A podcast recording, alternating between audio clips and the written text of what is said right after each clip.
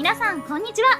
マイライフズバイブル略してマイラバ皆さんには漫画や小説など好きな作品はありますか？その中には大きな影響を受けた人生のバイブルのような作品があるかもしれません。このコーナーは今後あなたのバイブルになるかもしれないおすすめ作品をマイラバ劇団員がお芝居とトークで紹介していくコーナーです。本日第125回目の MC は私宇月春菜ですでは今日一緒にお話しするマイラバ劇団員をご紹介します。こちらの方々です。はい皆さんこんにちは。座長の馬淵理恵です。お願いします。皆さんこんにちは、むやゆうきです。よろしくお願いします。皆さんこんにちは。熊谷美穂です。よろしくお願いします。はい以上のメンバーでお送りします。はい。そして今リアルタイムでお聞きの方もアーカイブ放送をお聞きの方もぜひツイッターなどでですね「ハッシュタグマイラバ」とカタカナでですねマイラバつけて感想をつぶやいてください。お願いします。はいお願いします。はい。前回はゲストに中村が来てくれあーそうてあそう中村さやかちゃん面白かった。ねえこのトークファイターブレイクになってからは初めてゲストが来てくれたっかそっかっていうことで。確かに。そうそうなのよ。なので、まあ、今後もまたぜひねゲスト来てほしいし、うん。ぜひこの番組とは関係ない外からもね、うんうんあのいろんな方がゲスト来てくれたら嬉しいなってね確かにね。語りたいって来そうてくれれそうば。そうめっちゃ来てほしいなって改めて思いました、うん。はい。そんな盛り上がってきているこの「マイラバ」なんですけどもお便り来ております、わありがとうございます。嬉しい。ご紹介させてください。よいしょ。ー ガチャガチャガチャガチャ。はい。マイラバネームくるみんさんからいただきました。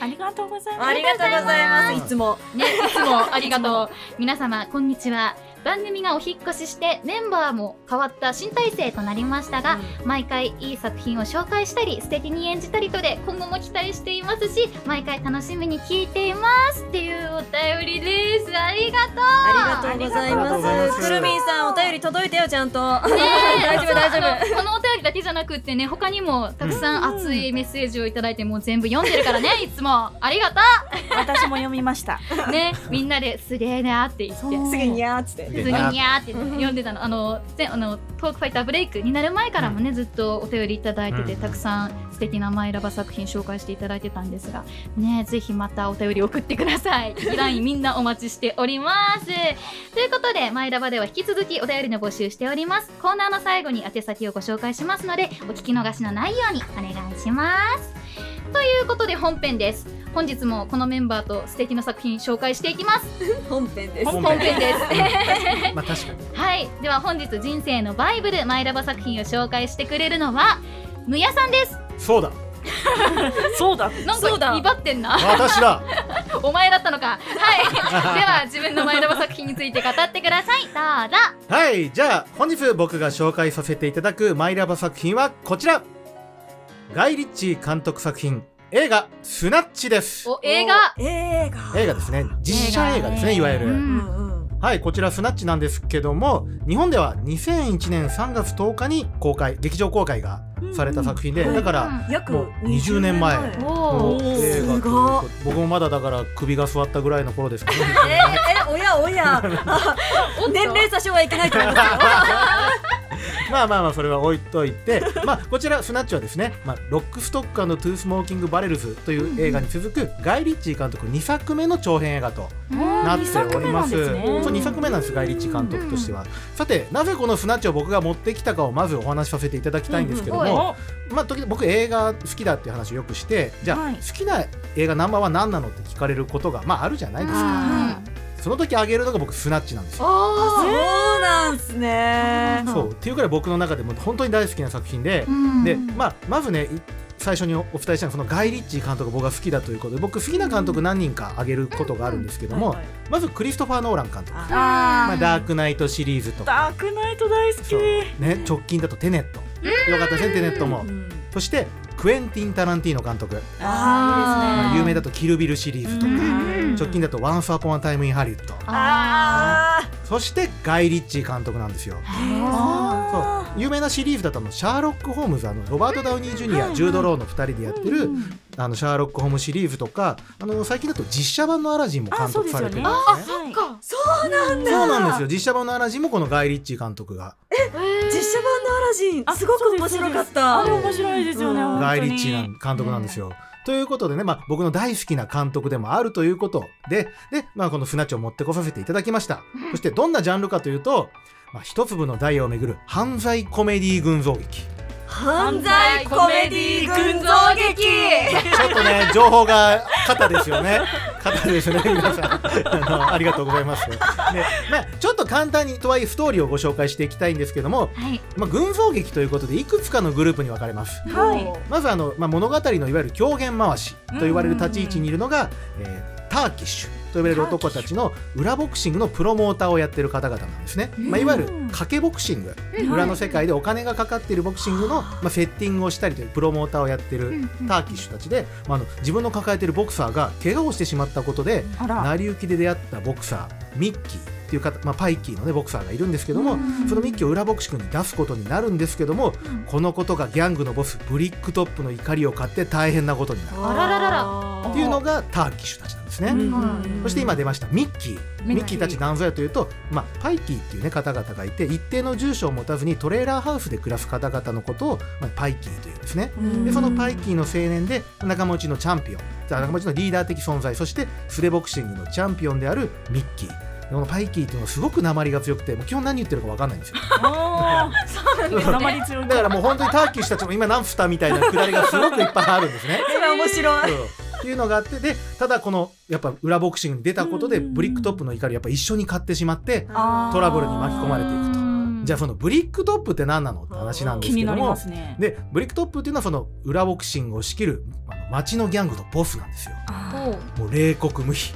血も涙もない悪党でで裏ボクシングも彼の思い通りに八百長が行われてるんですよ。あなるほど。だから彼はだだからその仲間内にはうんこいつ勝つからお偉いさんにとか言って儲けさせる。うん。なるほどやね。ってるんですけどもこれミッキーが言うこと聞かず八百長が崩れてしまい顔に泥を塗られたということでねブリックトップ激怒するんですね。うんうんうんで今からちょっと怖い話しますよ。ブリックトップがその自分の恐ろしさを語るときにうん邪魔者を排除したちに俺は豚を使うんだと。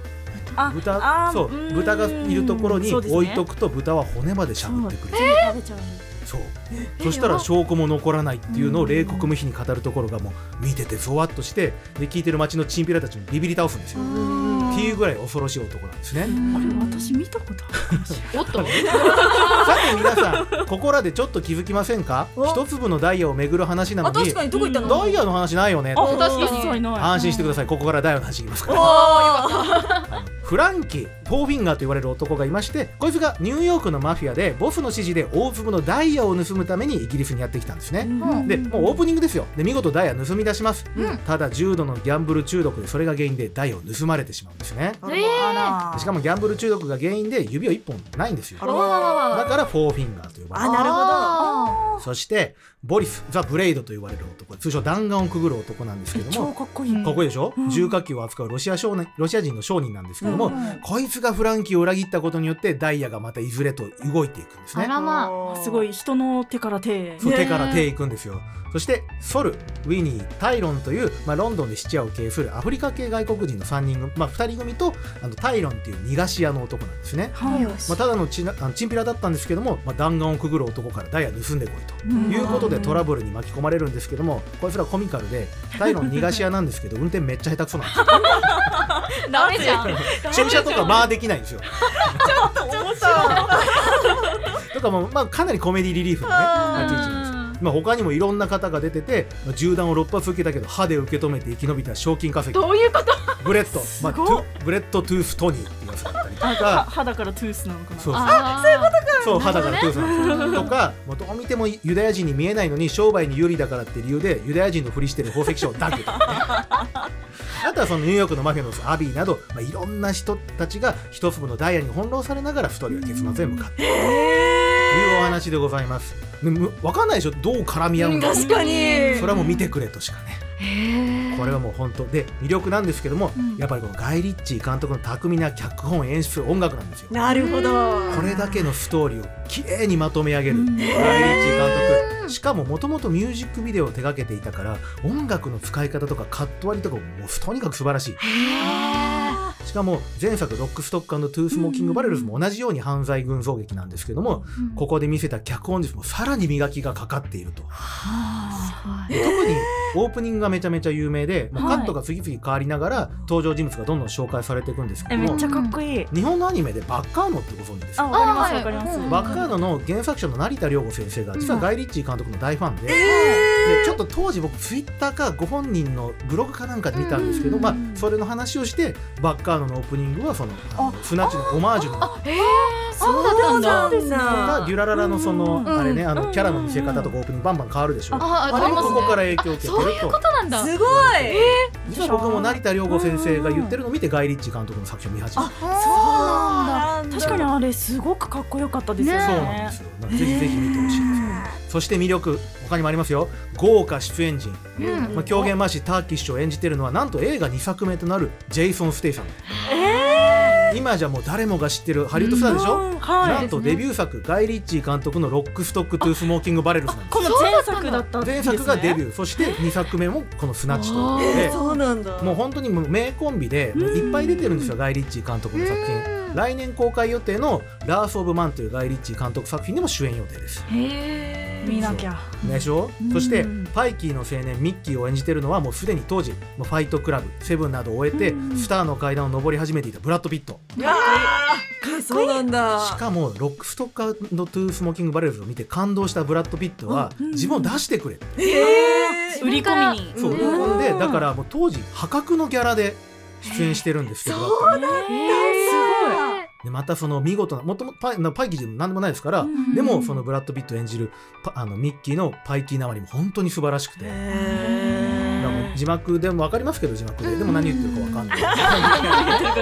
何言ってるか分かんない。ましてこの2人だけじゃないんですよ。はい。フランキーそうフォーフィンガーを演じてるのはもうアカデミー賞俳優ベニチオ・デルトロ。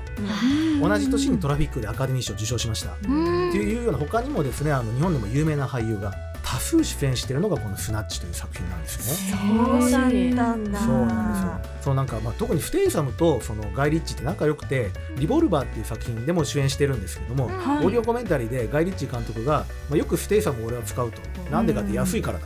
なんならあいつはスタントまで自分でやってくれるからスタントマンいらないから安いんだよねみたいなジョークを飛ばせるぐらいのやっぱ信頼関係にある。なるほどなるほど。とはいえもう当時やっぱもうスターになってたからもうステイさんもそんな安いわけないはずなんですよ。うんうんうん。うんっていうようなやっぱことも言えちゃうようなね間柄ということで。で来年久々のあの2人のコンビとして「ラース・オブ・マン」の公開も控えております。へえ楽しみ。ねうん。そして魅力ここもお伝えしたかった。吹き替えがすごく魅力的なんですね。気になるじゃないですか我々としてはね。ね。ね。ね特に注目してほしいのはさっきから何度も言ってるパイキーなまりブラッド・ピットそう気になってた。そう。で英語って実は鉛ってたくさんあるんですよ。そうですね。っていうのもあって例えばすごく綺麗なお手本取りだらイギリスなまりだろうと、うん。鼻につくぜみたいなアメリカのギャングから言われたりとかね、はい。とかそれこそやっぱメキシコからの移民とかだとすごいなまっててちょっと文法も間違ってたり、うんそのだから分かる人が聞くとすごくすぐ分かるんですってうんなまりって。うん。で、まあ、ちょっと最近ではあんまり見かけないんですけども過去その吹き替えで鉛表現するのに、まあ、関西弁使ったりとか東北弁使ったりみあたいな試みがされてたこともあるんですよ。うん。はい。で、まあ、じゃあこのパイキーなまりただひどくてもう登場人物を聞き返してるんですよ 今なんつった？みたいな。じゃあどうするのかっていうのはこれはもうダン智之さんがねブラッド・ピット演じられてるんですけど、聞いていただくしかないです正直。えそれは日本語の鉛っぽくなってるってことですか？それはね日本語の名前いやもう本当にあ確かに聞き取りづらいんだけど言ってることはこうだなみたいな。っていうもうなんかねこれはちょっとごめんなさい。言葉で形容しがたい本当に本当に聞いていただくとか見ていただくしかないです。そうだなんだ。が見た瞬間にあなるほどな。こう来るのかと。だから正直な話日本語版の方があのミッキー何言ってるか分かんないんですよ。字幕は字幕フォローがあるからある程度分かるんですがただあの吹き替えで見るとえ？って すごい。すごい興味がねなんか一個僕が覚えてるのとかとダグダグって言うんですね。ラブダダググ。ダグダグって言ってダグ。ななんだあドッグ犬かっていう。あドッグのことダグダグってわかんないよ。それわかんっていうない風に全体的に喋るんですけどいやこれがもうね本当とにかく素晴らしいんですよ。めっちゃ気になる。へということでね、まあ、ぜひぜひ見ていただきたいなという、まあ、こちらも含めてね。うん。しかもあと他にもあの山地和弘さんがもちろんジェイソン・ステイさんがやられてますまあ、ステイサムといえばみたいなところあるじゃないですか。なんと1作目のロックストックトゥースモーキングバレルズから山路さんがも担当されてるんですうね。ん。とかとかも。デビューから。そう。ねなのでねブリックトップはなんと小林清志さん。そこで締めてくるかっていうねことですよ。っていうような風にちょっと吹き替えファンから見てもうーんってうなっちゃうようなあの配役なんですね。そうですねということで見ていただきたいなということで実はこれちょっと僕もねまだ未見なんですけどドラマ版もあ存在しているドラマ版もあるんだ実はそのロックストックトゥースモーキングバレルズもドラマ版があったんですよ。一緒だな。でそれは僕知ってたんですけども実はこっちのスナッチもドラマ版が存在しててーなんとまあダブル主演なんですけど一人が「ハリー・ポッター」シリーズのロン役で有名なルパート・グリントはい彼がダブル主演そして制作総指揮も務めているどういうことだよ。どういうこと？どういうこと？でしょうまあこのまあ一つダイヤをめぐるまあクライムアクションということではあるんです。ちょっと僕も内容見てないのでわからないんですけどももう実は2シーズンかな？あるよということなのでね、まあ、もし映画の方見て気に入った方はドラマ版なんてのもございますから手出していただくのいいかな。と確かに見比べるのもなんか面白そうだよねで、まあ、あとで映画版は現在ですね配信としては UNEXT そして TSUTAYA.TV さんで、あの月額定期の見放題で配信されてまして、あとはその定額レンタルみたいなサービスあるじゃないですか。それこそはい。Amazon プライムでもいいくらか払えば見れるよみたいなところでも配信されてたりしますので、まあ、ぜひぜひ気になった方見ていただけるといいかなということでね。ということで、まあ、かなりちょっとそのストーリーが複雑でね分かりづらいところとかあったかもしれないんですけども、まあ、本日スナッチっていうの持ってきたんですけど皆さんいかがでした？じゃあくまくまさんどうでした？いやもう私も映画すごく大好きじゃないですか、うん。もう絶対見ようと思ってあのわざわざでもあのーあれなんですよむやさんのこの紹介を聞いてから見たくて、ああなるほどありがねとうございます。なんか一応作品って決まるじゃないですか、うん。これ紹介しますみたいな、であの一瞬見ようかなと思ってあのレンタルビデオ屋さんとかにも行ったんですけど、いやでも私むやさんの紹介を聞いてあの興味が湧く作品ってすごく多くて、うんなんか照れるね。なんか本当に話術が巧みというか、うん。こう興味を引いてくれるお話をしてくださるから今回もやっぱり聞いてから見ようと思ってやっぱり期待を裏切らない男でしたよね。すごいのはガイ・リッチー監督ですから。いやでも素敵にね紹介をするっていうスキルはありがとうございます。なんか恥ずかしくなってきたんで、じゃあ、ははるなさんどうでした？いや実は私も見るか悩んでうんどうしようって言って今日を迎えたんですけど、うんでも本当に鉛うんが、あの私も概要を読んでてうん。なまってるっていうのを聞いて、えどうやってあの演じてるんだろうっていうのがそう本当に気になってたので、今日聞けてなおさらこの紹介聞いてなおさらもう帰ったらすぐ見ようって思いました。うん。なんかそういう意味でもまあ勉強って言い方が合ってるかわからないけど、その声優として吹き替えの勉強としてもすごい作品。そうですよね。確かに。うんそうそう私もその吹き替えっていうところでどういう風に鉛を表現しているんだろうっていうのは今聞いててすごく興味持ってでこれはでもやっぱ見るしかないんだろうなと。うん。まあまあ正直な言葉でいくら重ねてもやっぱ見ていただかないとわからない部分というか、うん。まあ、できたらその字幕も見て大元のパイキーなまりがどんなものか。確かに確かにそれも見比べるのも面白いそうね確かに見た上で見るとより納得あ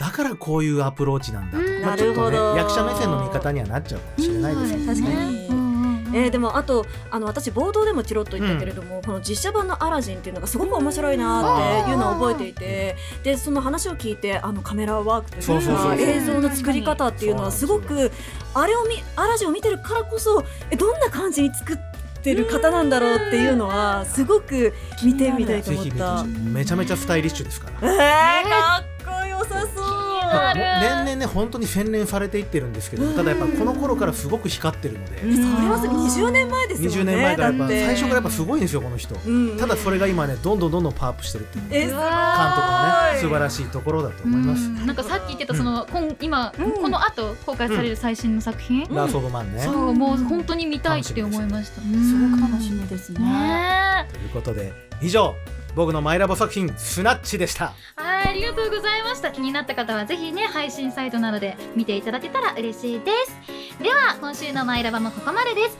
ラジオを聞いてくれた感想はぜひツイッターなどで「ハッシュタグマイラバ」でつぶやいてくれたら嬉しいです。そして我々ツイッターやっておりますのでぜひメンバーの名前で検索してみてください。またマイラバではお便りも募集しております。宛先はマイライフズバイブルアットマーク Gmail.com マイライフズは MYLIFES バイブルは bible.gmail.com です。ぜひ番組の感想や紹介してほしいあなたにとっての人生のバイブルマイラバ作品も教えてください。さて来週のマイラバは竜騎士07先生の日暮らしの泣く頃にをご紹介いたします。来週の放送もぜひお聞きください。それではまた来週お耳にかかりましょう。以上。閉幕